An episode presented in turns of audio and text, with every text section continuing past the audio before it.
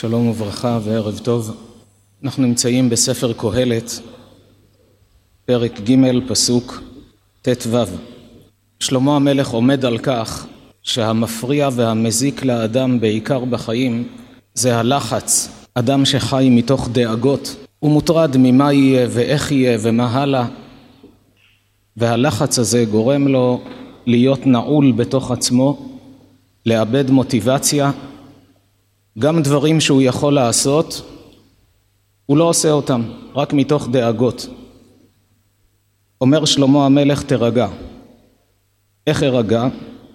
מסביר לו איך להסתכל על החיים. אומר שלמה מה שהיה כבר הוא ואשר להיות כבר היה והאלוהים יבקש את נרדף. לאורך כל הדרך בספר קהלת רואים ששלמה מדבר מאוד בקצרה כשנראה שחסר איזה מילות קישור בין זה לזה, אבל כשמתבוננים רואים מה הוא אומר כאן. אומר שלמה, מה שהיה כבר הוא.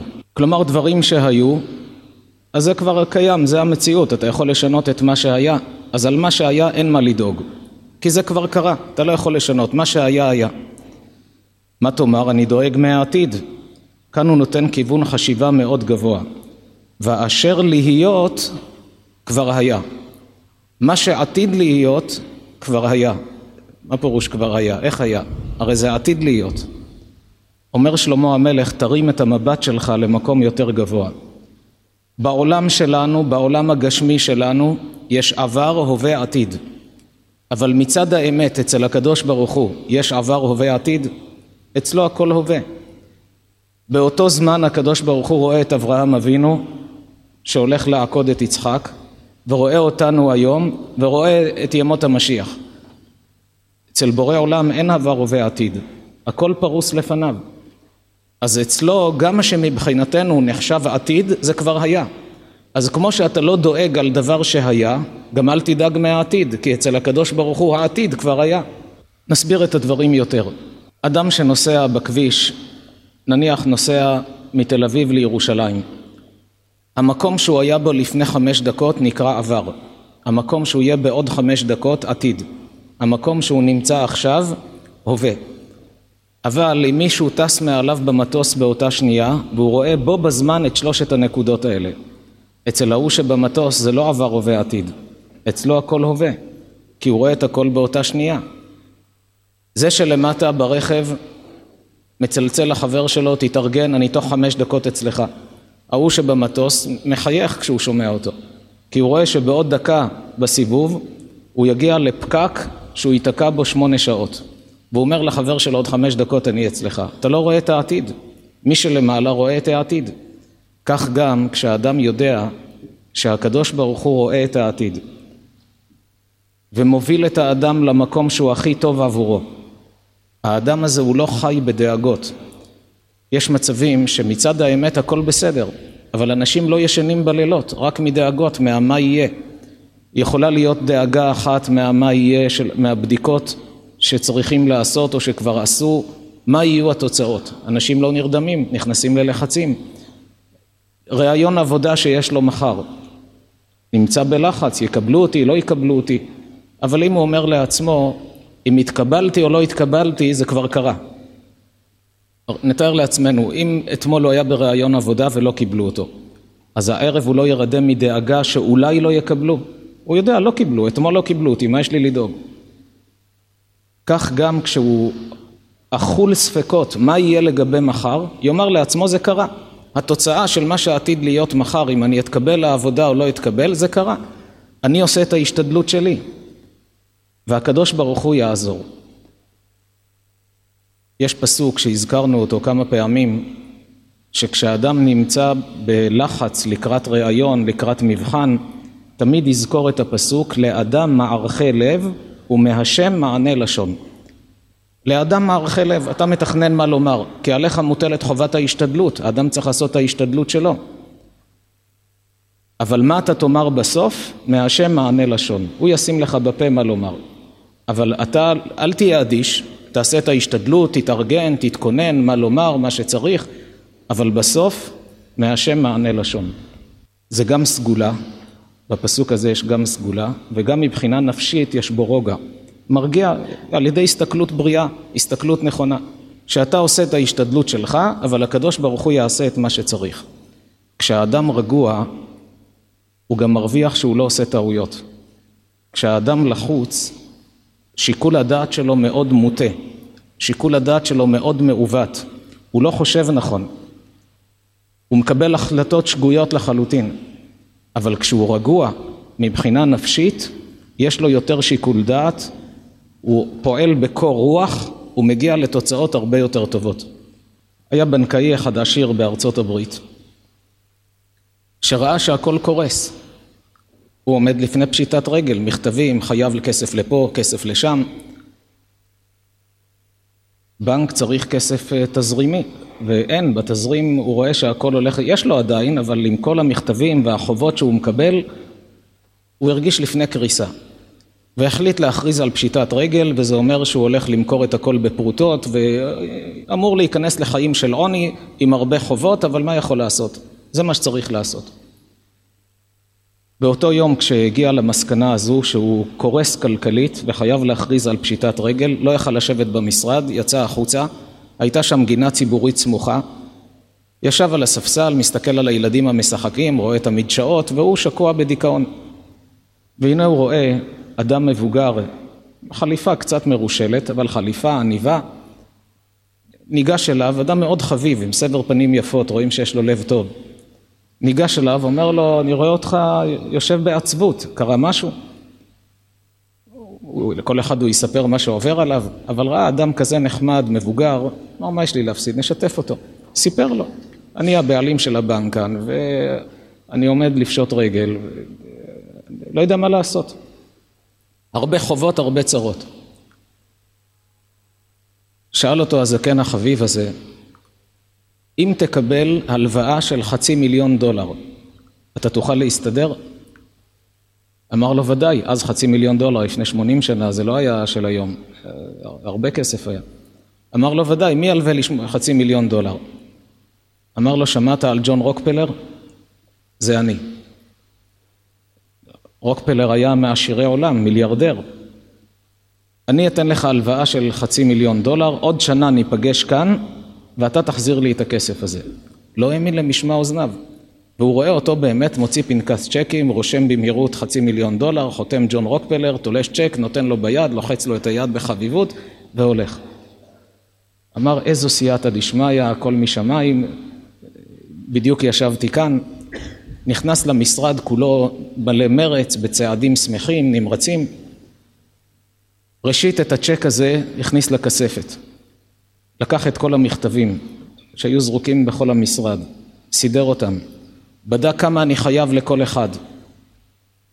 התחיל לסדר, להרים, לשלוח הודעות, להעביר מסרים, אל תדאגו, יש כסף, אנחנו מסודרים, תקבלו את הכל בזמן. והתחיל לפזר קצת חלוקת תשלומים, אמר כל זמן שאני יכול להסתדר בלי להתעסק עם החצי מיליון דולר, בלי לנגוע בצ'ק, הכי טוב, זו הלוואה בסך הכל. קודם כל נגמור על פי מה שאני יכול, אחר כך ניקח את הצ'ק. חלפו כמה חודשים, והוא רואה שהוא עדיין לא נוגע בצ'ק, לוקח מפה, נותן לשם, מסתדר, מתארגן, לאט לאט ראו שהוא אמין, התחילו להזרים כספים, הבנק הסתדר, עלה על דרך המלך, לאחר שנה התחיל להתעשר, בלי להשתמש בצ'ק של החצי מיליון דולר. באותו היום שצריך להחזיר את הצ'ק, אמר אני חייב להודות לו, מעניין אם הוא יזכור בכלל, מיליארדר כזה, בשבילו חצי מיליון זה כלום, מעניין אם הוא יזכור. בלב נרגש הלך, קבעו להיפגש בשעה שתיים, ישב על הספסל, מסתכל ימינה שמאלה, והנה הוא רואה את הזקן החביב מתקרב. הוא קם לקראתו, לוחץ לו את היד, אני רוצה להודות לך. הוא בא, עוד לא הספיק לומר לו שלא השתמשתי בצ'ק, אבל אני רוצה להודות על כל העזרה. לפתע הוא רואה אחות שיוצאת מבית החולים הסמוך, היה שם בית חולים לחולי נפש. יצאה אחות, תפסה את המבוגר הזה, משכה אותו ביד, ואמרה לבנקאי, גם עליך הוא עבד? אמר לך שהוא ג'ון רוקפלר? הוא לכולם מספר שהוא ג'ון רוקפלר, מחלק צ'קים לכולם, וסחבה אותו, בוא מהר, תיכנס, ההפסקה נגמרה. מה הציל אותו, את האדם הזה? השמחת חיים שלו הצילה אותו. זה שהוא חזר לביטחון עצמי, שהוא הרגיש שיש לי פה את הצ'ק, אני מסודר. כשאדם נכנס לרוגע, הוא מקבל ביטחון, והביטחון מוביל אותו לקבל החלטות נכונות, אז הוא מצליח הרבה יותר. כמה כאלה שמרוב דאגה אולי היא לא תרצה אותי, למה? כי הוא נפגש עם הרבה בנות לא רצו אותו, אז הוא דואג אולי, לא, בגלל שהוא דואג היא באמת לא רוצה אותו. כי הוא משדר לחץ, משדר מכונס בתוך עצמו, משדר חוסר ביטחון, אז היא באמת לא רוצה אחד כזה. אבל אם הוא יבוא עם שלווה, עם רוגע, ויזכור את הפסוק שאמר כאן שלמה, מה שהיה כבר הוא, ואשר להיות כבר היה. גם מה שעתיד להיות, תחשוב שזה כבר היה. כי יש מישהו מלמעלה שמנהל את הכל, יש מי שמסדר את הכל, אבל מתעוררת כאן שאלה גדולה. אם באמת מה שעתיד להיות כבר היה, האם זה אומר שאין לי בחירה? האם זה אומר שאם האדם עשה עבירה, אז הוא אומר זה לא תלוי בי? כי הרי מה שעתיד להיות כבר היה. אז אם אני נכשל בעבירה, זה אומר שזה משמיים, הכל כבר היה, הכל נכתב. שלמה המלך בחוכמתו מרגיש בשאלה הזו, ומסיים את הפסוק הזה במילים שנראות לא קשורות. הוא מסיים, והאלוהים יבקש את נרדף. כל מי שקורא את הפסוק לא מבין מה הקשר. מה שהיה כבר הוא, מה שהיה היה. ואשר להיות כבר היה, אצל אלוקים גם זה היה. והאלוהים יבקש את נרדף. מה, מה נכנס פה שיבקש את הנרדף? אבל שלמה המלך, זו גדולה של אדם חכם, שהוא גם קורא את המחשבות שלך. איזו שאלה תתעורר לך בראש, והוא כבר עונה את התשובה מבפנים. אומר שלמה, אני יודע שכשאני אומר לך שמה שעתיד להיות כבר היה, אז אתה אומר, רגע, אם אני הורג בן אדם, אם אני מזיק למישהו, זה מלמעלה, זה כבר היה. אז מה התביעה שיש עליי? אם אני מחלל שבת, שומר שבת, הכל מלמעלה. אומר שלמה המלך, תדע לך, במה שנוגע לבחירה שלך, אם תעשה טוב או תעשה רע, את זה אתה קובע. מלמעלה אלוקים קובע את כל העניינים שנוגעים לגשמיות. כלומר, ה-IQ של האדם זה בידי שמיים. היופי של האדם בידי שמיים. יכול קצת לעשות שיפוצים, אבל הבסיס, הכל בידי שמיים.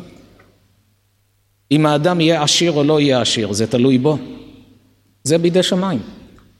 יש אנשים שהתפרנסו מדברים מאוד פשוטים והפכו להיות עשירים גדולים, מאשפה נהיו עשירים. ויש אדם עם תארים וכמה תוארים באוניברסיטה ואין לו פרנסה, אין לו מה לאכול בבית. אין סוג של עבודה שאתה יכול להגיד מי שיעשה את העבודה הזאת, אם תיקח את זה אתה מתעשר. אין סוג של עבודה מסוג זה. אם היה דבר כזה כולם היו רצים לשם. יש עבודות שאנשים מתעשרים מהם, אבל האדם הזה יתעשר, אדם אחר עוסק באותה פרנסה, לא הולך לו בכלל.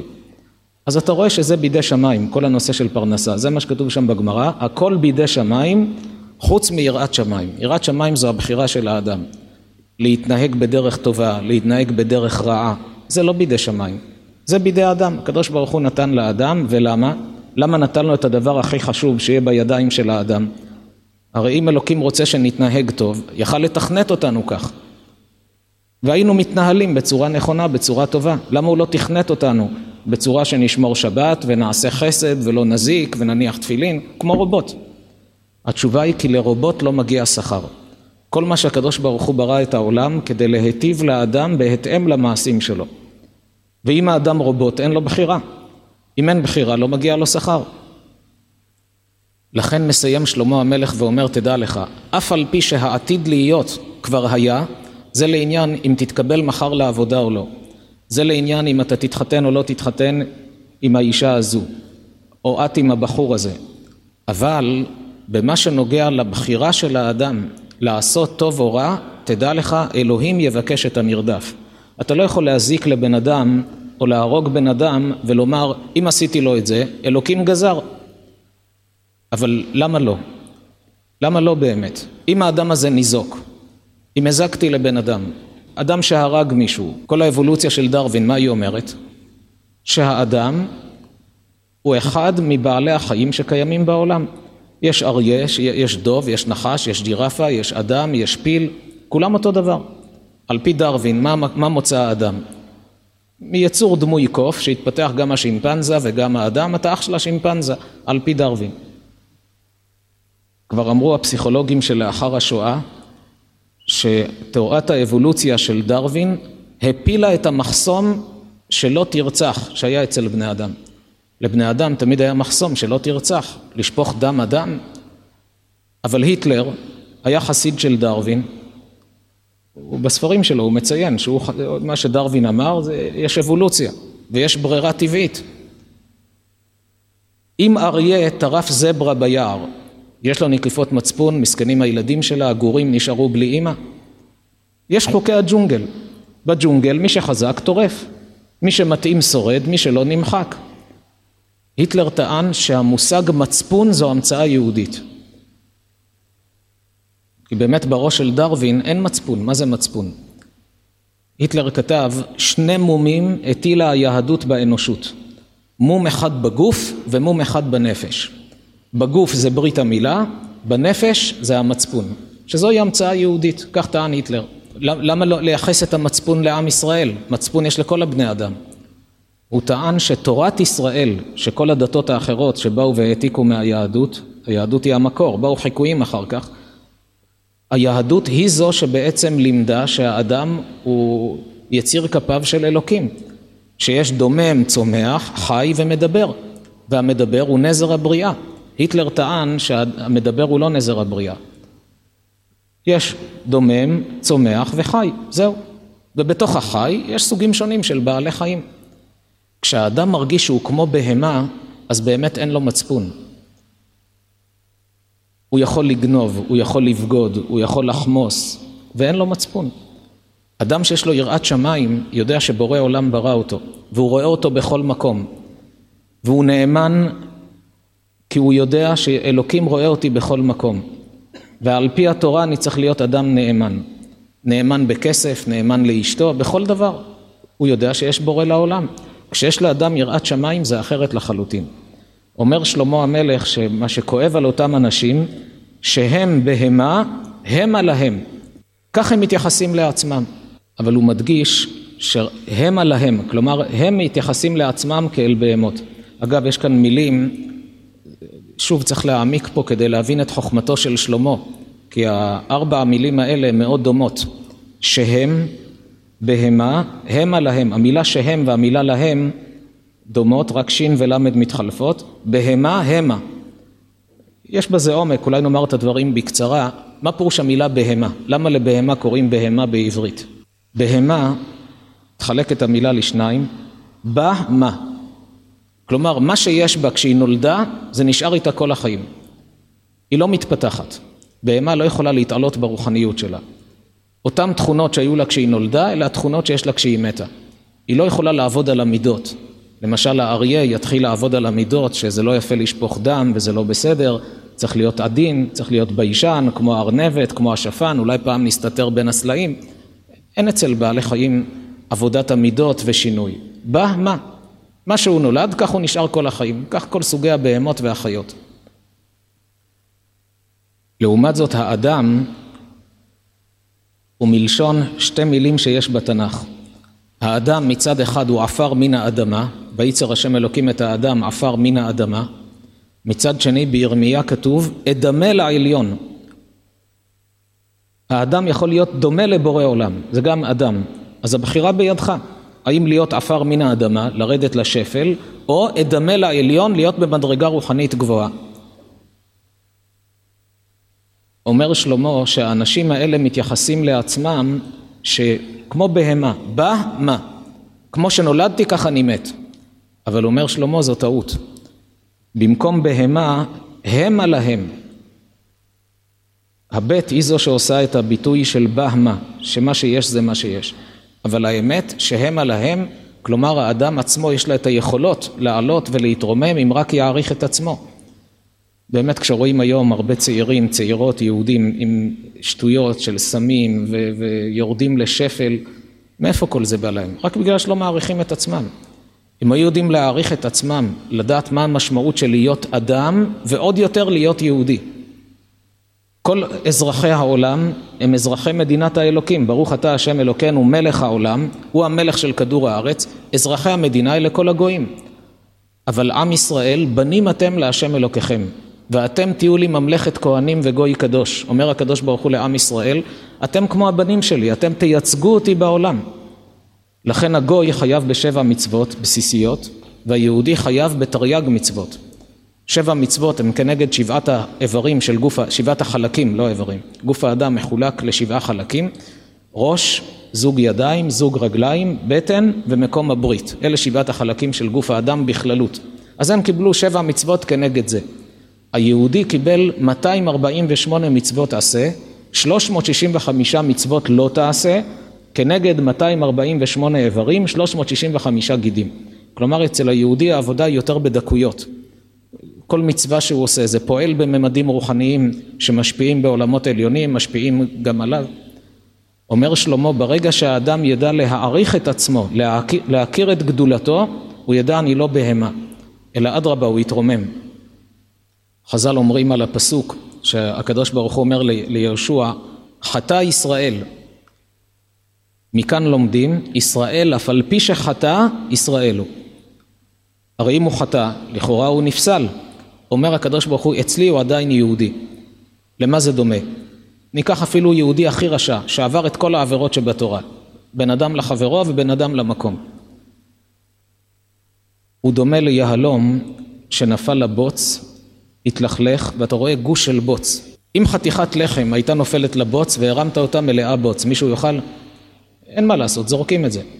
אבל יהלום שנפל לבוץ, אף אחד לא יזרוק. גם אם יש עליו בוץ שהתייבש והוא קשה, אתה תרחץ אותו, אתה תשפשף אותו, אולי גם תיקח פטיש ותכה עליו כדי לפוצץ את הבוץ, אבל בפנים יש יהלום, ועל יהלום לא מוותרים. זה מה שכתוב שם, ישראל, אף על פי שחטא ישראל הוא. אין מצב שהוא מתלכלך והוא איבד את עצמו לחלוטין, אלא תמיד יש בו את היהלום הפנימי הזה שמתרומם. ממשיך שלמה כי מקרה בני האדם ומקרה הבהמה ומקרה אחד להם. הוא אומר תשים לב שמקרה בני האדם, המסלול של בני האדם זה מסלול אחד. ומקרה הבהמה זה מסלול שני. וגם הם יודעים את זה. אותם אלה שמתייחסים לעצמם כמו בעלי חיים יורדים לשפל. אז איך בכל זאת הם נכשלים? ומקרה אחד להם. בסוף יש מקרה אחד לכולם, מה? כמות זה כן מות זה. כמו שהגוף של האדם מת, גם גוף הבהמה מת מתה בסופו של דבר. ורוח אחד לכל, מבחינת רוח חיים, נראה שהכל אותו דבר. ומותר האדם מן הבהמה אין, כי הכל הבל, וזה מה שמטעה את אותם אנשים. שהם חושבים שמותר האדם מן הבהמה אין, כי רואים שזה מת וזה מת, זה יש לו מסלול וזה יש לו מסלול. אז הם חושבים שאם כך, אז הכל אותו דבר. הכל הולך אל מקום אחד, הכל היה מן העפר והכל שב אל העפר. כל בעלי החיים, האדם, כולם נבראו מעפר. והכל שב אל העפר. האדם מת בסופו של דבר, גם הוא חוזר לעפר. אבל אומר שלמה המלך מה האמת? מי יודע? מי זה האדם החכם שהוא יודע? רוח בני אדם היא לא דומה לרוח של בעלי חיים. העולה היא למעלה, ורוח הבהמה היורדת היא למטה לארץ. אומר במציאות בשורה האחרונה, נכון זה גוף וזה גוף, זה מת וזה מת. אבל מי שחכם יודע שרוח האדם עולה למעלה, כמו שכתוב בפסוק, והרוח תשוב אל האלוהים אשר נתנה. והאדם מגיע לשם, נותן דין וחשבון על כל מעשיו. ורוח הבהמה יורדת למטה לארץ. בהמה שמתה אין בה גלגולי נשמות. יש אנשים מאוד אוהבים את הכלב שלהם, אחרי שמת מקווים שהוא יחזור בגלגול. אין מצב כזה. אצל בעלי חיים אין גלגולי נשמות. למה? כי אין להם בחירה. הם לא בוחרים בין טוב לרע, בין אמת לשקר. ממילא גם אין שכר ועונש. אז רוח הבהמה יורדת לארץ. כמו שהגוף נקבר באדמה, גם הרוח נעלמת. אבל האדם, יש חיים אחרי, הרוח עולה למעלה. במדרש נכתב לפני כאלפיים שנה. יש סיפור שיש בו מוסר השכל גדול. מספרים חז"ל, היה אדם אחד עשיר, מיליארדר גדול, והיה לו בן יחיד, בן שמונה עשרה, ולבן הזה היו המון חברים, למה? כי הוא מבזבז על כולם, ולאבא לא אכפת. נניח כל חודש יש לו הכנסה 100 מיליון דולר, יש כאלה, כל חודש 100 מיליון הכנסה. אז מה אכפת לו שיבזבז מיליון? כלום בשבילו. והבן באמת קונה לכולם טיולים, אוכל, בגדים, וכולם אהבו אותו. מי לא יאהב חבר כזה? יום אחד ישב איתו אביו, אמר לו, בני היקר, אתה יודע שלא חסר לי כסף. ולא אכפת לי שאתה מבזבז כסף על כולם, תבזבז כמה שאתה רוצה, לא, אני לא מרגיש בזה. אבל אתה ילד גדול, אני רוצה לשאול אותך שאלה. חשבת פעם כמה חברים אמיתיים יש לך? אבל אמיתיים. תגיד לי כמה יש לך. אמר לו, אבא, בחשבון מהיר, לפחות 300. אמר לו, אתה חי בדמיונות. אתה יודע מה זה חבר טוב? חבר טוב זה לא כשאתה קונה לו. חבר טוב כשאתה זקוק לעזרה. כמה כאלה יש? תבדוק, תאמר לי מחר. חזר למחרת, אבא בדקתי, שלושים. סיננתי אותם, יש שלושים. אמר לו אבא, גם זה יותר מדי. תבדוק עוד, תבוא מחר, צנן, תגיד לי בדיוק חברים שבאמת בעת צרה יעמדו לימינך. חזר למחרת, אבא סיננתי עוד, יש לי שלושה. שלושה חברים, אני בטוח בלב הנפש. אמר לו אבא, גם את זה אני רוצה שתבדוק. איך אני אבדוק? אמרתי לך, כשאתה במצוקה, אבל אני לא במצוקה. תעשה את עצמך כאילו אתה במצוקה, ונראה מי יעזור לך. 12 בלילה, הבן הזה לבש בגדים גלויים, פרע את השיער שלו, תמיד הוא מותגים, מגונדר, מסורק, נעליים מלאות בבוץ, שפך על עצמו אבק. אמצע הלילה דפק בביתו של אחד משלושת החברים. ההוא פתח את הדלת, הזדעזע, מה קרה לך, איך אתה נראה? המציא סיפור. אמר לו שהמשטרה רודפת אחריו, מאשימים אותו ברצח, הזמינו אותו מחר בבוקר, בתשע הוא אמור להיות בבית המשפט, והוא מתחנן שיכניס אותו אליו הביתה, שיהיה לו איפה לישון, כדי שהוא לא יהיה בתא המעצר. תסתיר אותי אצלך, בבוקר אני מבקש, תבוא איתי לבית המשפט, תעמוד לפני השופט, ותסביר לו שאני בן אדם טוב, אני לא רוצח. החבר הזה רק שמע, מאשימים אותו ברצח, משפט. בוא תגיד, אתה נורמלי? אתה רוצה לסבך אותי יחד איתך? יגידו שאני שותף לפשע? טרק לו את הדלת בפנים, השאיר אותו בחוץ. ראה, זה לא חבר רציני. כשאני צריך אותו, הוא נעלם. הלך לשני. נוקש בדלת, אותו סיפור. משטרה רודפת, בחר משפט, תעזור לי. אמר לו החבר, אני אגיד לך את האמת. אם זה היה מישהו אחר, הייתי טורק את הדלת בפנים. מה אני צריך להסתבך? אבל בגלל שאתה כל כך עזרת לי, יש לך לב זהב, כל כך טוב, תיכנס, תתקלח, תאכל, תשתה, תראה איך אתה נראה. תישן אצלי, בבוקר אני אסיע אותך לבית המשפט, אבל אל תצפה שאני אכנס איתך לאולם בית המשפט. אני אתן לך תמיכה מבחוץ, אבל אני לא יכול להיכנס. אם אני אכנס ויראו אותי איתך, יגידו שאני שותף, אני לא רוצה להסתבך. אמר לו, טוב, תודה, אם אני אצטרך אני אחזור. יותר טוב מהראשון. הלך לשלישי. גם דופק בדלת, אותם סיפורים, משפט, מחר, משטרה רודפת. אמר לו החבר, אותך מאשימים ברצח, אתה שאתה עוזר לכל החברים, עם לב זהב, לא יעלה על הדעת דבר כזה. תירגע, בוא תיכנס לבית, תאכל, תשתה, תתקלח. בבוקר אני אסיע אותך לבית המשפט, אני אכנס איתך לתוך בית המשפט. אני אעמוד לפני השופט, אני לא אוותר. אני אעשה כל מה שאני יכול כדי להוציא אותך זכאי. אני אתווכח איתו, אני אסביר לו, אני אביא עדויות, אני אהפוך את העולם. כי אני יודע מי אתה. ראה זה חבר אמיתי. אומרים חז"ל במדרש לפני אלפיים שנה, כל אדם במשך החיים יש לו שלושה חברים הכי טובים, שהוא משקיע בהם את עיקר זמנו. עיקר המאמצים משקיע בשלושת החברים האלה. החבר האחד זה הרכוש. כמה אדם עובד בשביל משכנתה? רק שיהיה לו דירה, רכב, ריהוט, כל מה שצריך. ודי בצדק, אדם חי בעולם, צריך לחיות, מה יעשה? צריך שיהיה לו בית, שיהיה לו מגורים.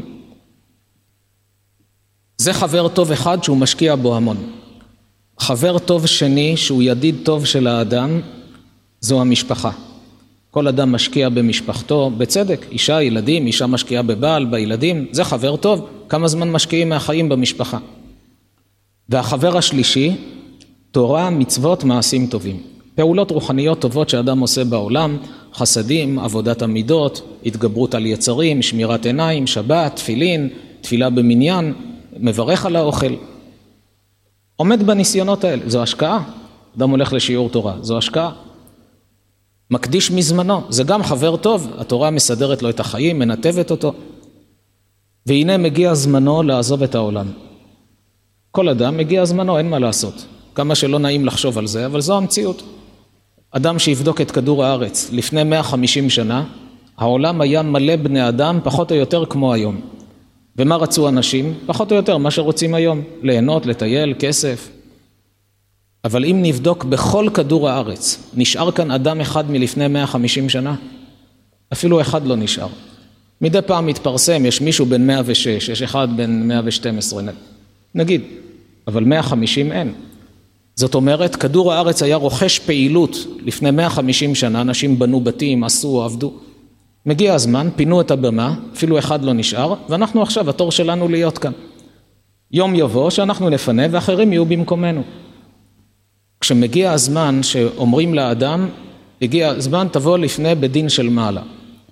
הוא אומר, מה הבעיה? יש לי שלושה חברים, השקעתי בהם את כל החיים שלי. הולך לוולבו שלו, הולך לקוטג' ששווה ארבע מיליון דולר, ועומד לידו ואומר לו, אני השקעתי בך כל כך הרבה, יש לי עכשיו משפט, בוא תעזור לי. הוולבו יעזור לו, אבל יש לך גלגלים, אולי תבוא. הוולבו לא יכול לעזור לו. הווילה גם לא יכולה לעזור. והמיליארד דולר שיש לו בבנק גם לא יכול לעזור לו. ברגע של מבחן, כשמגיע הזמן לעולם האמת, האדם מרגיש, זה לא חבר טוב. חשבתי שזה חבר טוב. כשאני באמת צריך אותו לנצח, הוא לא עוזר לי. הוא אומר, טוב, יש את המשפחה. הולך למשפחה, יש לי משפט, בואו איתי. מה עונה לו המשפחה? בוודאי נבוא איתך. אבל עד איפה הם באים איתו? עד בית העלמין, עד הקבר. מה יכולים לעשות יותר מזה? מגיעים עד שם, חוזרים לבית. אבל כשהוא הולך לתורה, מצוות, מעשים טובים, אומר, יש לי משפט, בואו איתי, מה הם עונים לו? ודאי נבוא איתך. נבוא איתך ללמעלה, ולא רק. והלך לפניך צדקך. עוד לפני שהוא מגיע, הם כבר שם. ממתינים לו באולם בית המשפט לקבל אותו, כל המלאכים שנבראו. כתוב שאדם שעושה מצווה אחת, בורא מלאך. יש שני סוגי מלאכים, יש מלאכים שבורא עולם בורא אותם, ויש מלאכים שאדם במצוות שהוא עושה, כל ברכה שהוא מברך זה מלאך, וכל באים ומסנגרים עליו ברגע של משפט. אז הוא רואה, אלה באמת החברים הטובים. כשאדם חי בעולם, ודאי שצריך להשקיע במשפחה, צריך שיהיה לו פרנסה, צריך לחיות נורמלי, אבל אסור שישכח את העיקר. עלול להגיע למצב שהיצר מבלבל אותו, כמו שכותב הרמח"ל, שהשיטה של היצר הרע להכניס את האדם שיהיה כסוס שוטף במלחמה, כך הלשון שלו. כשיש מלחמה הסוס דוהר, לאיפה אתה דוהר? יהרגו אותך שם. הוא לא שוקל, הוא, אין, אין מחשבות, מדהירים אותו, הוא דוהר, פורץ קדימה, מה שיהיה יהיה. והיצר הרע לוקח את האדם כסוס שוטף במלחמה. אדם שהוא חכם, עוצר, לא נותן לעולם להעלים ממנו את האמת. בוחן מה עיקר, מה טפל. אז צריך פרנסה, צריך משפחה, אבל הוא יודע שצריך במרכז של החיים לשים את הקדוש ברוך הוא עם התורה והמצוות, לבנות לעצמו את חיי העולם הבא. השם יזכנו שנזכה יחד לעלות ולהתרומם, לראות תמיד את דרך האמת, בבריאות איתנה, פרנסה טובה, נחת, אמן ואמן.